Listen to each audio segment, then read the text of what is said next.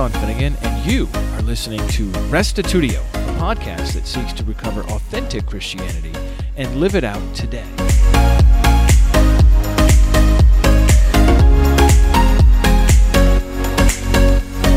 Hello, everyone. We live in an unprecedented time. As many of you know, I live in New York, the state with the most positive coronavirus cases in America. In my lifetime, I have never seen a disease spread like this all around the world. This pandemic is taking lives every day, even if most of us who get it probably will recover in a week or two. However, there are many people who are at risk and who are vulnerable because of underlying health issues or because of their age. And so we have a great concern about the spread for these situations. We've seen hoarding and panic, but Neither of these is fitting for Christ followers in this time. And I'm really thankful that we are not without guidance on how to behave in these times. For we have the scriptures, the example of Jesus, and the historical record of those who went through much worse plagues than COVID 19. From all of this, I have come to see that we have been in training for this moment all our Christian lives. We have learned the priorities of loving God and loving our neighbor as ourselves. We have learned to pray, to read Scripture, to repent of our sins, to live out the fruit of the Spirit, and we have learned that through Christ, God has decisively defeated death, leaving behind an empty tomb and a rock solid hope in his return to resurrect the saints. This hope is not wishy washy or nebulous, but is the anchor of our souls, a concrete expectation that when Messiah comes, he will make everything wrong with the world right, including this pandemic. I take great comfort in that.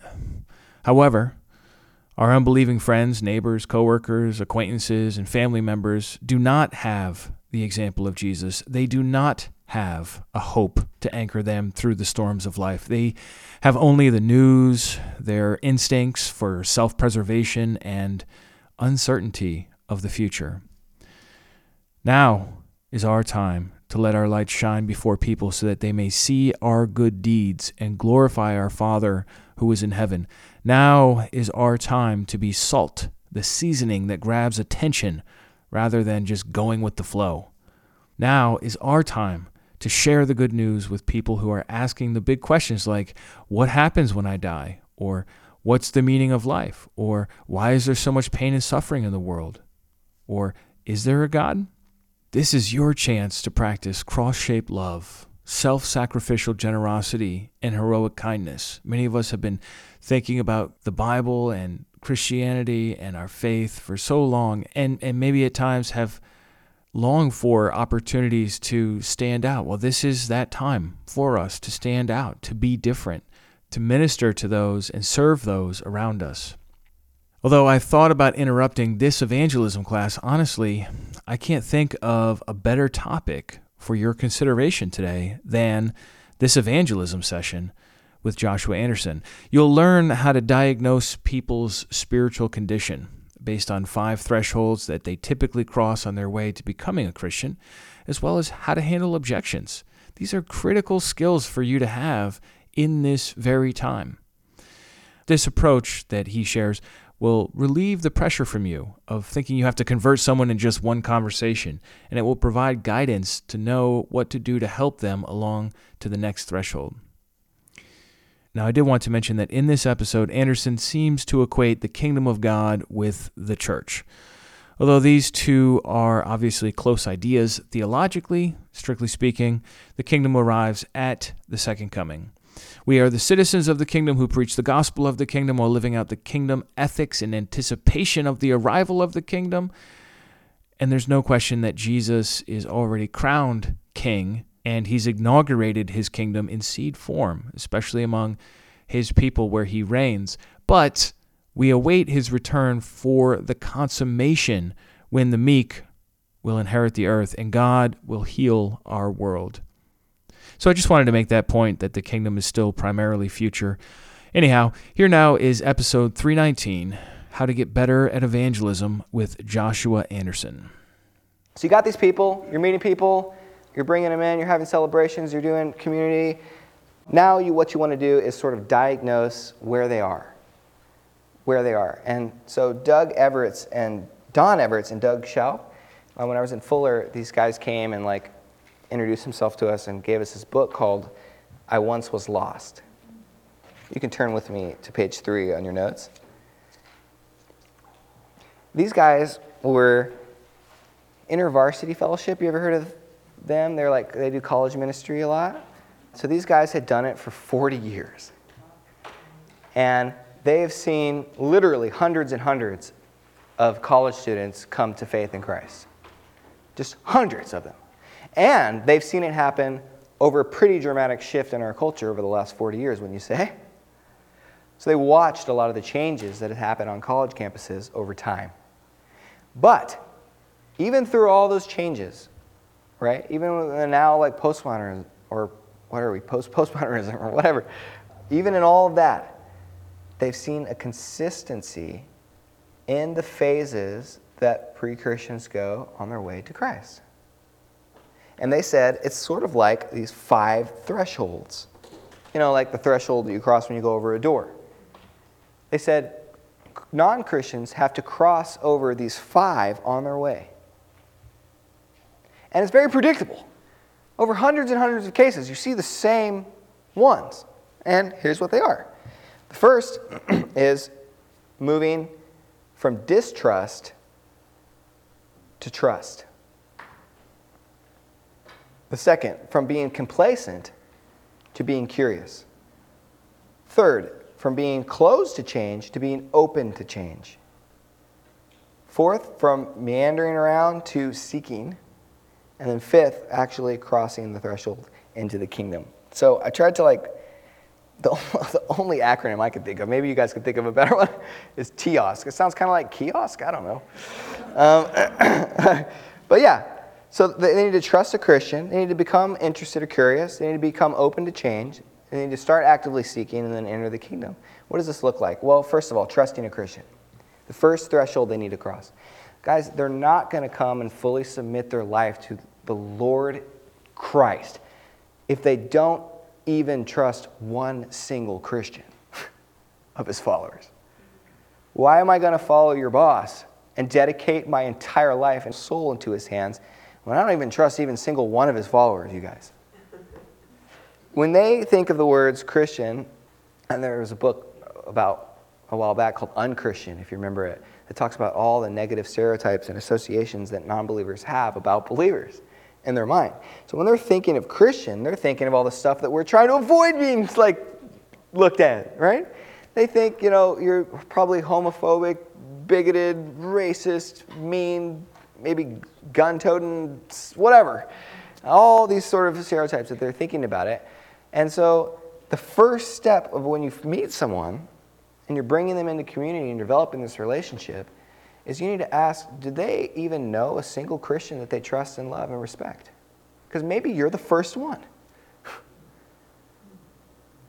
maybe you're the first Christian they have ever met who they actually have a positive encounter with.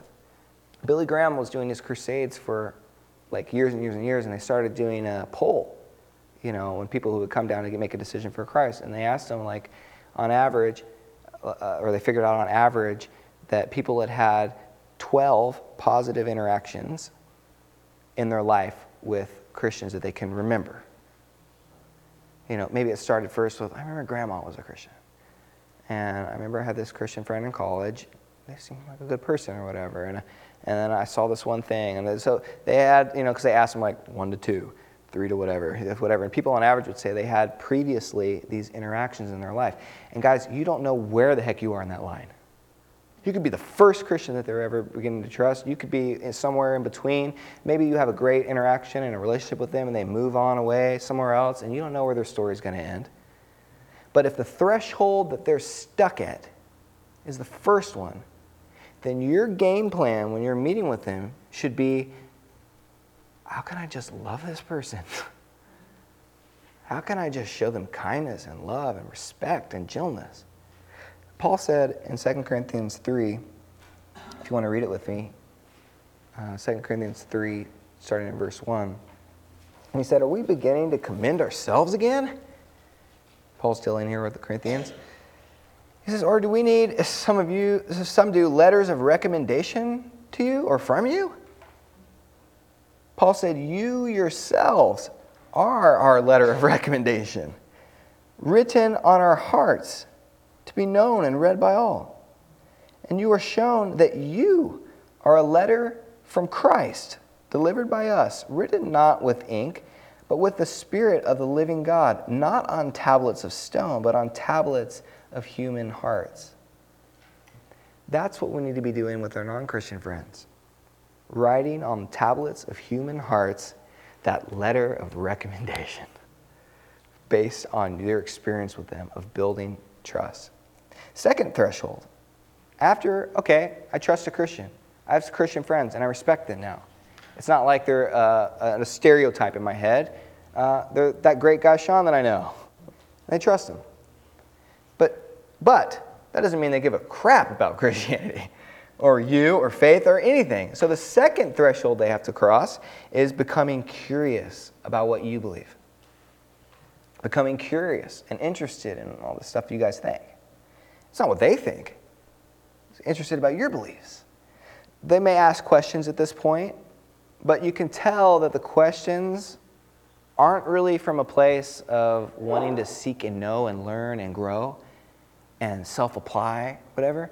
It's, it's more like a theoretical questions about the ideas out there that you guys think. You know what I mean? It's more just curiosity. So a lot of times people get stuck there. You're like, what can I do? What can I do? Well, you know that old phrase like you can't you can lead a horse to water, but you can't make him drink? And then what's the response? But you can put salt in his food. you can put a bunch of salt in his food and make him really thirsty. How, so I'll challenge you how can you be putting salt in non Christian's food? What can you do? Right? How can you make them curious? Well, you can ask them questions like, what, do, what do you think happens when we die? Do you think this is it or whatever? Now they're becoming curious, like, well, what, is, what does he think? what's the difference here? Well, there's different worldviews, and you know, you're striking up interest. So ask them lots of questions. Or Jeff Vanderstelt, he has this funny thing where he talks about he came to Japan and was teaching us some stuff, and he talked about how he would just drop things out in the conversation and just leave it. He would just drop it, just leave it there for them to have curiosity. So he had friends that would say like, "Yeah, man, aren't you worried about the economy or whatever?" Back then, it was really bad and all these jobs and whatever laying off. And he would just say, Nah, man, I'm not worried about it because I have a super rich dad. and just leave it. and then and they'd pick it up, you know, and become curious. Like, well, what do you mean? super rich dad. Oh, yeah. My dad owns the entirety of all the world, all the universe. It all belongs to him, man. right? And then, of course, you oh, he's talking about God, you realize. Or they would say things like, because they are enough involved in his life. They're having people over for dinner, they're developing some relationships. They get to see a little bit of their marriage, and his neighbors ask him, like, man, you guys don't seem to fight a lot, or you guys seem to be pretty well suited for each other, or made some comment. And he just say, yeah, oh yeah, we learned the secret to have an absolute best positive marriage. Like we learned the secret.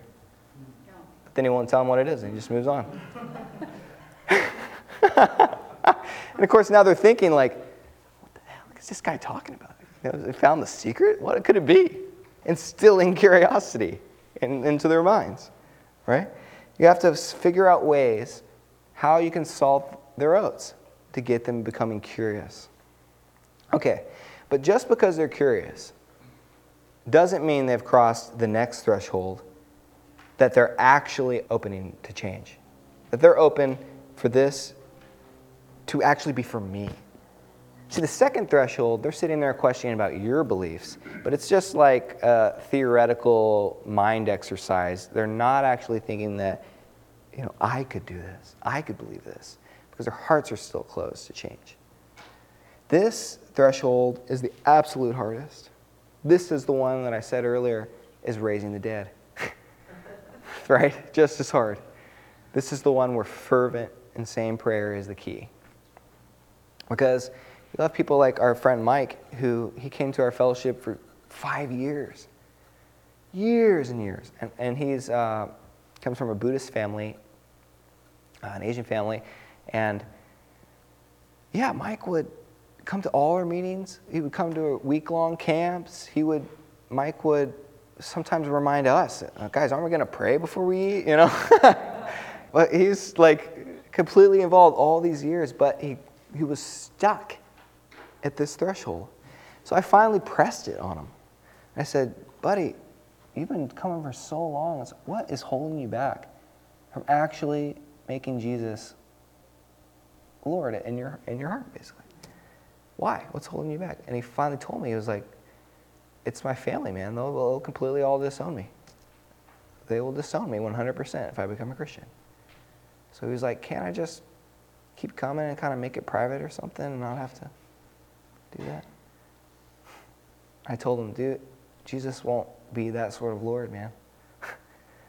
he, I'm not saying be unwise or force it or push it, but I'm saying you have to decide is he Lord or is your family Lord? And I believe Jesus said something about this, didn't he? And unfortunately, Mike ended up walking away. Walking away. But you know what? Jesus, and you start reading the Gospels and stuff, Jesus is just not desperate, guys. He's not sitting there desperately hoping for these followers to please him. He's like, I, and he looks to his own disciples, like, Are you guys going to leave too? Remember that? and then the crowd starts seeing, This is weird what he's talking about. And so Jesus starts saying more. No, you also have to drink my flesh, or, you know, eat my flesh and drink my blood. He turns it up. He's not desperately in need trying to get a bunch of followers. I believe sometimes there are cases where you have to ask people if they want to leave and let them leave. That's hard. That's hard. and this stage is the absolute hardest. This is where, the, like, again, prayer, intense and fervent fasting prayer, is the only thing that I know I wish I had some more keys to give you to help move the people for the human heart to become open to actually changing. But I believe choice is an element. And if choice is an actual element of this and free will means anything, then that means I can't get my little hands in there and make it happen. That's by definition what it means. They have to do it. So, say they do. And we've all walked with people that have they cross the next threshold that first they've trusted Christians, then they become curious and interested in the things you guys believe. But then, lo and behold, they do the work in their heart and they're open to the fact that, you know, maybe I could be a Christian. Maybe this could be for me, for real. They're open. What, what's the next threshold? Then they begin actively seeking. Actively seeking. Now they're questioning again. But this time, the questions are different, right? They're not just theoretical questions. They're asking, like, so, so what about this verse? And they're asking because I want to know, because they're fitting the pieces together. This is the time, like, when my, my wife, she was up with me till like three in the morning talking on the phone, asking me about Bible questions when she first became a Christian. She's, it's just this beautiful and sweet honeymoon period if you ever walked with somebody through this, right? They're just on fire. They're questioning everything they're thinking. They're reading the Bible for themselves now. Not because you were reading it to them. They actually started reading it and brought to you some question, and you're surprised. They're actively seeking. And Jesus taught us, right? If you seek, you will find. This is the safest, safest place anyone can be. Because if you seek, you will find. If you knock, the door will be opened 100% you will find him. That is a promise. If they genuinely, with an open heart, seek, they will find him. What father of you, if a son asks for a fish, will instead of a fish give him a serpent? Or if he asks for an egg, will give him a scorpion?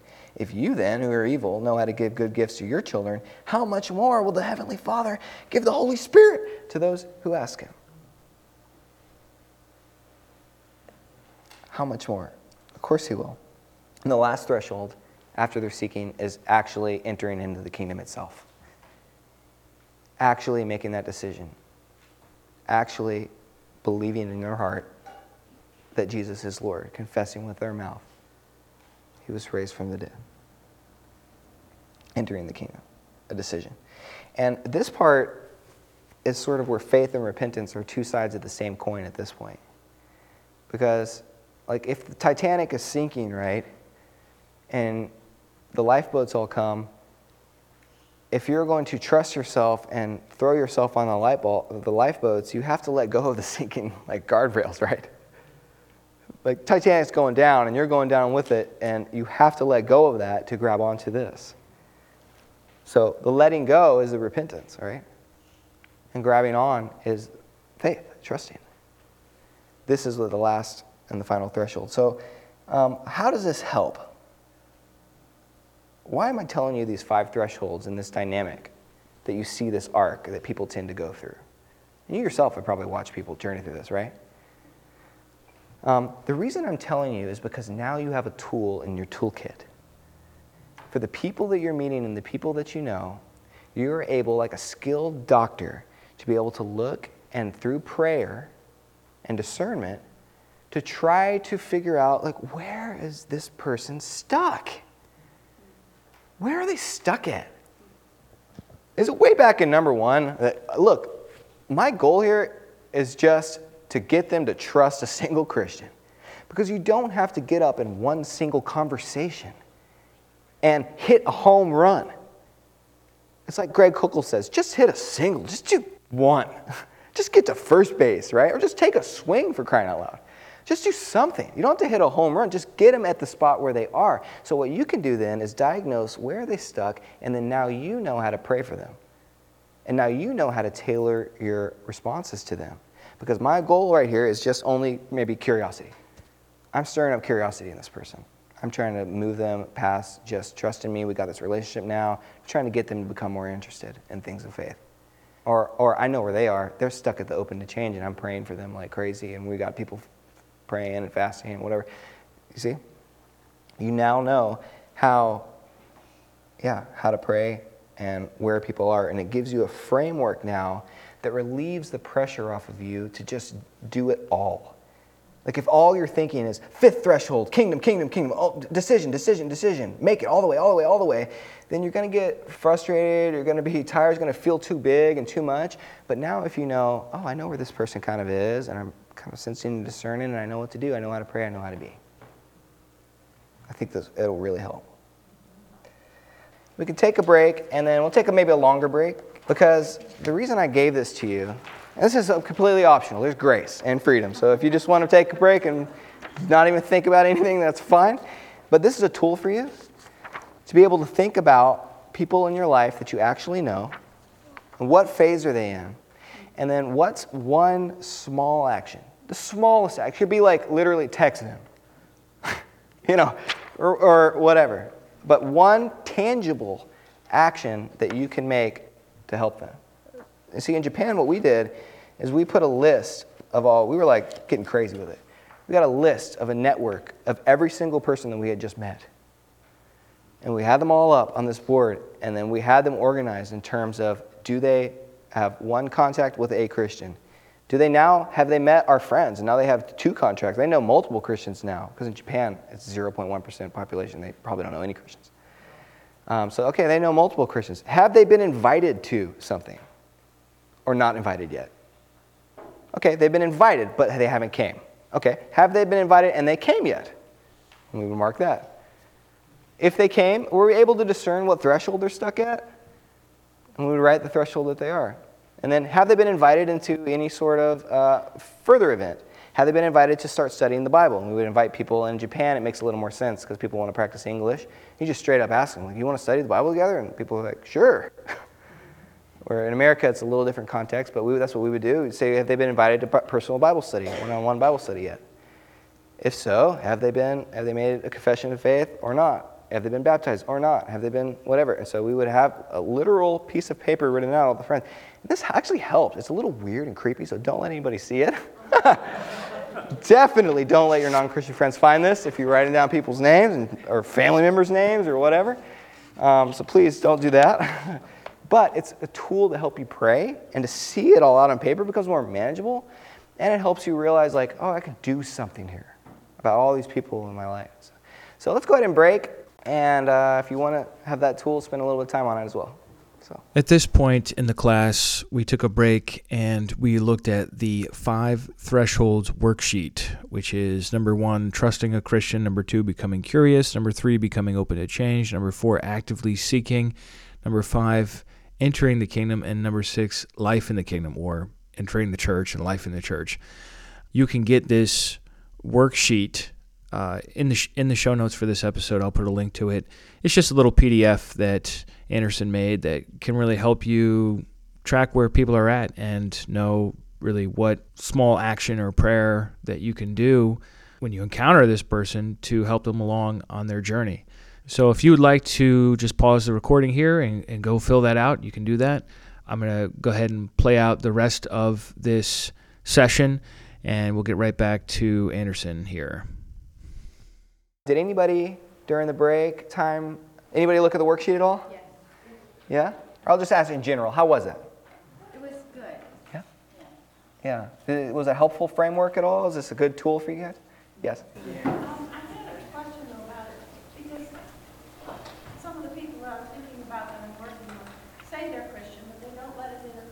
everyday living. And so I kind of looked at them as in that, uh, you know, that trusting Christian. I didn't know quite where to put them because they really need a lot of love and care and mm. help to move into these these places. They they understand God, they or they, but they don't. Yeah. So with the trusting the Christian part, I would just ask myself, does this person, when I'm thinking about them and holding them in prayer before God, I'd say, does this person have any Christians in their life that they know, uh, whom they, I think, I, I could think that they would respect? And if the answer is yes, then at least they passed test number one. they passed at least the first threshold of they have trusted a Christian. Now, there are, and I know you have counseling backgrounds, so you know you could talk to us so much better about this. But uh, the trusting a Christian part, just because that you know that you do have friends who you do trust as a Christian, doesn't mean you haven't also had serious burn pain relate you know issues, right? Uh, maybe also they have some very serious bitterness and hurt, you know, to the mild degree of just resentment to the extreme degree of you know of serious trauma, right? And we could think of really awful examples, right? you know, even the stuff we've all heard too about God as our father, and then, well, if their father figure walked away or there was sexual abuse or something, there could be trouble of projecting onto God those sort of issues.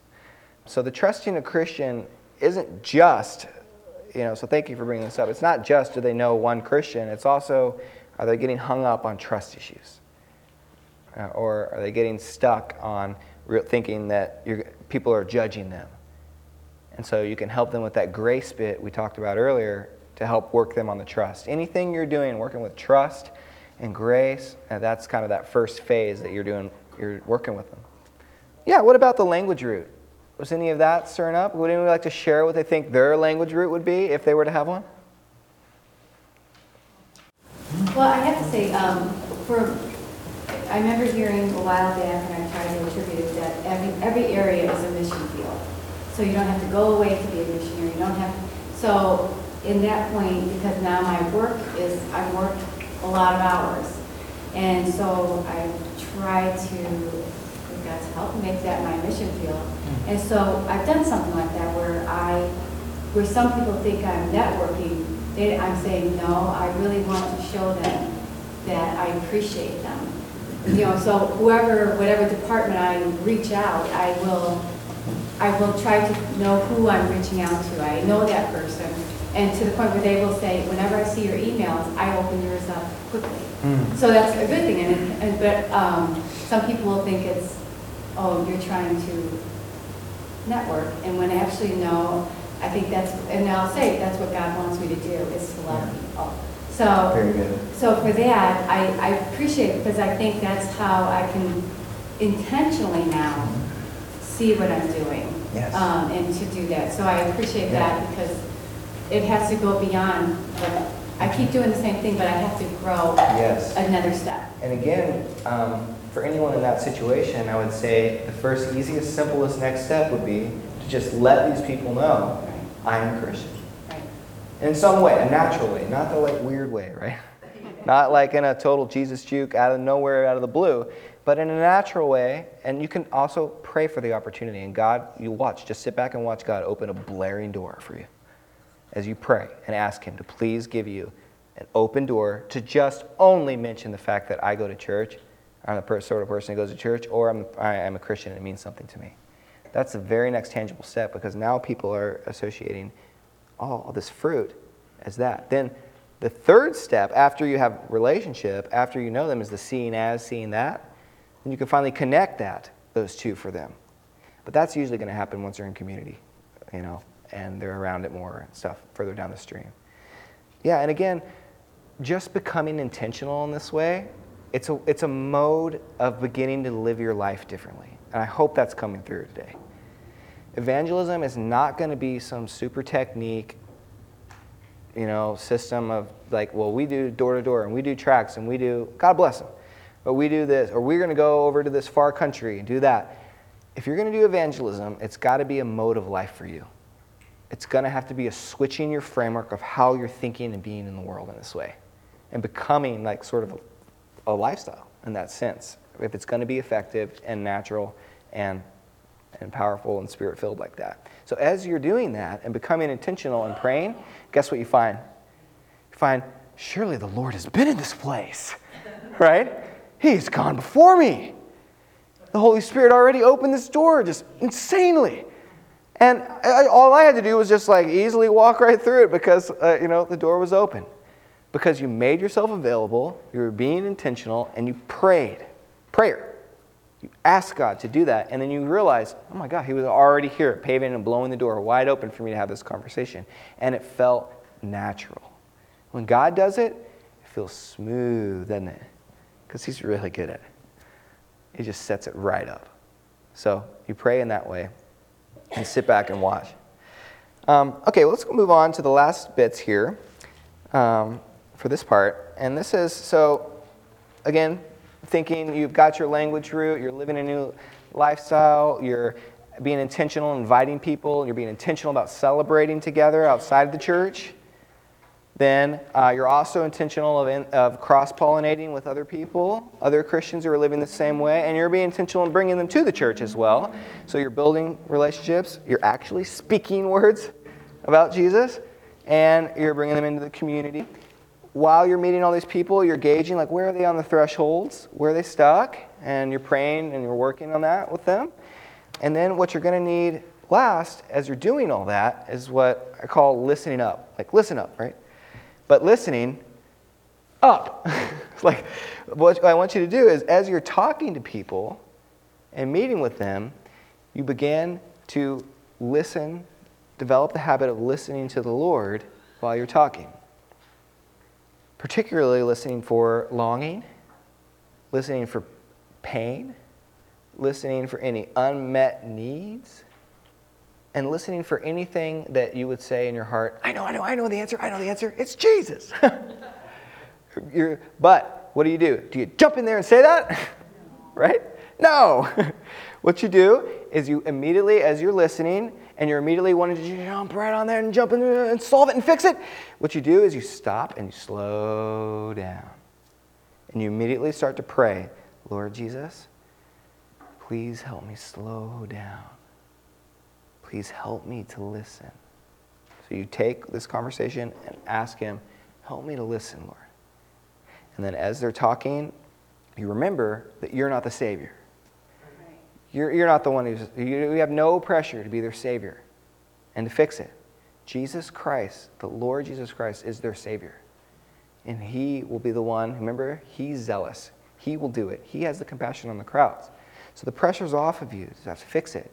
Instead, what you're doing now is you're praying, Lord Jesus, help me to hear, help me to listen, help me to be present with them, and to really hear underneath, they're saying this, but underneath that presenting problem is really this longing, is this need, is this fear, is pain. And in listening that, when the time's right, you pray for the opportunity to be able to share something as you offer your presence with them, to be able to share. And specifically, when you do, I suggest you tie it into that gospel narrative that they're living. So be listening for okay, what's their creation narrative here under this story? What are they saying is their sense of purpose or identity that's being threatened? How's it being threatened? What's the fall? What's the problem under that? What are they looking to that they're thinking is going to be their savior here that's not working for them because idolatry doesn't work. it ends up getting them more and more into bondage, right? And so you're listening and trying to discern through the Spirit where the idols are there. And then you pray for the opportunity to be able to point it out and bring them to the Lord and connect that need with Jesus. Yeah, an example can be well, you know, I gave the example earlier about the gentleman I talked to a few years back who lost his job, right? And every one of us in those sort of problems, they're thinking that what I really need is this job. But that's not what they really need. What they really need is the job that will never end. And they need to be, heard, to be told, well done, good and faithful servant. That's what they're really longing for, but they don't know it. They don't have the words and the framework for those, those longings yeah, so that's what we can call out and, uh, and help connect it for them. Now, as you're listening, then, and you're doing that, that is the, that's the opening the door for those gospel presentations in a way that's going to be more natural and more caring. And by the way, they're going to feel like you're like more like Aaron, They're going to feel like this person cares about me. You know, it's not just pulling a Jesus juke, like bashing me with the Bible or something um, they actually think they're actually thinking that this is, is helping me and so maybe that's a little bit that helps them become open to change to applying the gospel to their what their need is okay but what about for the last thing that's when it works well what about when you're listening and it goes really hard or it goes bad what about when it becomes combative what about when like we said earlier what happens if you know i don't know how to answer their question what if they start launching into this big like debate about evolution and, and the problem of evil, and uh, they start asking all these questions about really technical bits of things, and I actually just don't know. What do we do in those cases? Well, ideally, you would have already read 100 books and become expert at apologetics, and you already have the answer. But a lot of times we don't, right? we don't have the answer, or this particular objection is the first thing we've ever heard it, or, or maybe we don't know. So you have, you know, two options in that case. You can either A, just kind of fake it, pull something out of your butt, and it's going to sound really bad, and they're going to know, right? Or B, you can do what I'll teach you now. I got this from Greg Koukl Has anybody heard his ministry? Jerry and I were talking about it. I'd commend his book to you called Tactics. And he gives a list of a bunch of different tactics of having a conversation with people that are dif- navigating difficult conversations, basically, as a Christian. Uh, and in there, he gives this first primary tactic, which he calls the Columbo tactic, for what do you do when listening gets hard. Anybody remember Lieutenant Columbo? Yeah. Right? What does he do? He asks a bunch of questions. yeah. But he specifically walks in, you know, sort of like kind of like a bumbling idiot, right? he's a little bit confused. And he's like, wait, wait let me, I'm confused, you know, let me get this straight. So uh, you're saying, you know, so he looks like a harmless, just innocent dude, but he's asking all these questions, and what ends up happening? Yeah, he solves the case. Like he fixes it, he figures it out, right? Well, here's the Columbo tactic is by the use of skilled questions, being able to get yourself out of the hot seat in that moment get yourself all the pressure to let it off and, frankly, to put it back on them so that they're feeling it now. And you're feeling safe. Um, and it ends up being uh, persuasive. So, how does it work? Well, first, so say you're talking to somebody and they start bringing up all these, all these objections and saying, I don't believe in God, God doesn't exist, whatever, there's no God, blah, blah, blah, blah, blah. Well, the first thing you ask is, the first question was like, what do you mean by that? Okay, you just said that you think God doesn't exist. What do you mean by God? What do you mean? What kind of God do you think doesn't exist? Probably I'll tell you what's going to happen. Whatever God they describe next is going to be a God you also do not believe in. right? Uh, they're going to describe some really awful, sky fairy, cruel, mean, whatever version of some God that's not going to be the one you even believe in anyway. So when they say, I don't think God exists, and then now you launch into saying, Yes, He does, what they hear is, That version does? The whole conversation's messed up from the start anyway. So the first thing you do when they start spouting it all off is you say, Well, what do you mean by that? What do you mean, God? Or when you're saying God, like, what do you mean? What kind of God? you know or even what do you mean god doesn't exist because there was a very very interesting poll uh, that said i don't remember the exact number it was over 50% i believe it was like over 60% of atheists who self-identify as an atheist and you ask them do you really not think any god exists like over 60% will say okay yeah i believe in a higher power and then 90% of those people that did will say i'm absolutely certain there's a higher power that exists that's very interesting. This person just sat here and told you that I'm an atheist. I don't believe in God. And just by saying, well, what do you mean by that? Like, really? Over half of them, it turns out they do believe in some sort of a God. That's very fascinating. What would have happened if you just launched into your crushing atheists? We just shut them down, right? Or you would have made them feel like, oh, okay, I better batten up the hatches. I better fight back. I better hunker down in my position and, then double down on it and fight back even harder. You just made your job even worse. But what happens instead when you take the posture of the Columbo tactic and you say, oh, what do you mean? What happens now psychologically? They feel like you care. They feel, oh, this person's actually interested. And don't just trick them with that. You have to actually be interested, okay? Don't lie. Yeah. Um, uh, so they think, you know, uh, this, the pressure, all the pressure's off you. Because you're not making any claims right now. They're the one that gets to talk. You give the mic right back to them, and what you do is you switch into information gaining mode. I'm listening to what you're saying because I don't want to respond to a bunch of straw men that's not actually the things that you really believe. And that's not the problem that you're actually hung up on. I want to listen for what it is specifically that you're stuck at so that I've gathered my information. When I do talk, I will now be tactical and strategic instead of just launching in there. So you gain information. You gain information. Second question after you ask them, okay, well, you have your objection. What do you mean by that? You listen, you gather the information. So after they tell you, well, what I mean is that, um, you know, I don't think God exists at all. I, I think that there's no higher power at all, and God, no God does exist. He's that guy. The second question you ask is, well, what reason do you have to think that's true? Why? Do, oh, really? Why do you think that's actually true? Or why? Why that? See, what you're doing in this step, the second question, is now you have shifted the burden of proof back to where it belongs, onto them. Because they're the one making the claim here.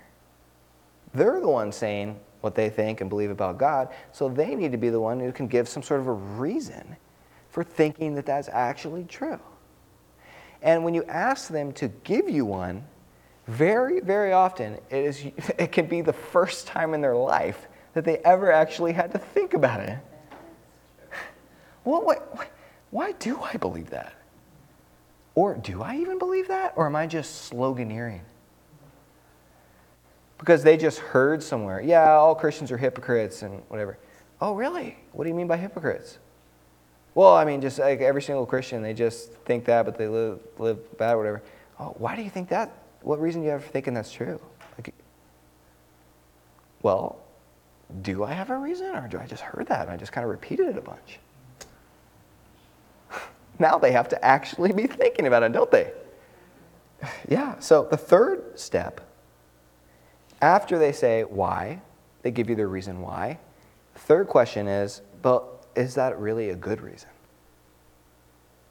Does that really prove, you know, that there's no God or you ask a specific question because you remember you were gaining information in step one, right? And listening to what they actually said. You heard their reason, though they think it's true. Now you a- ask a strategic question that sort of pokes a hole in their reasoning, but pokes a hole in their reasoning with a question. Again, you're always putting it on them and yourself out of the hot seat. They're the one talking. Just give them a bunch of rope to hang themselves with in the third question. You see?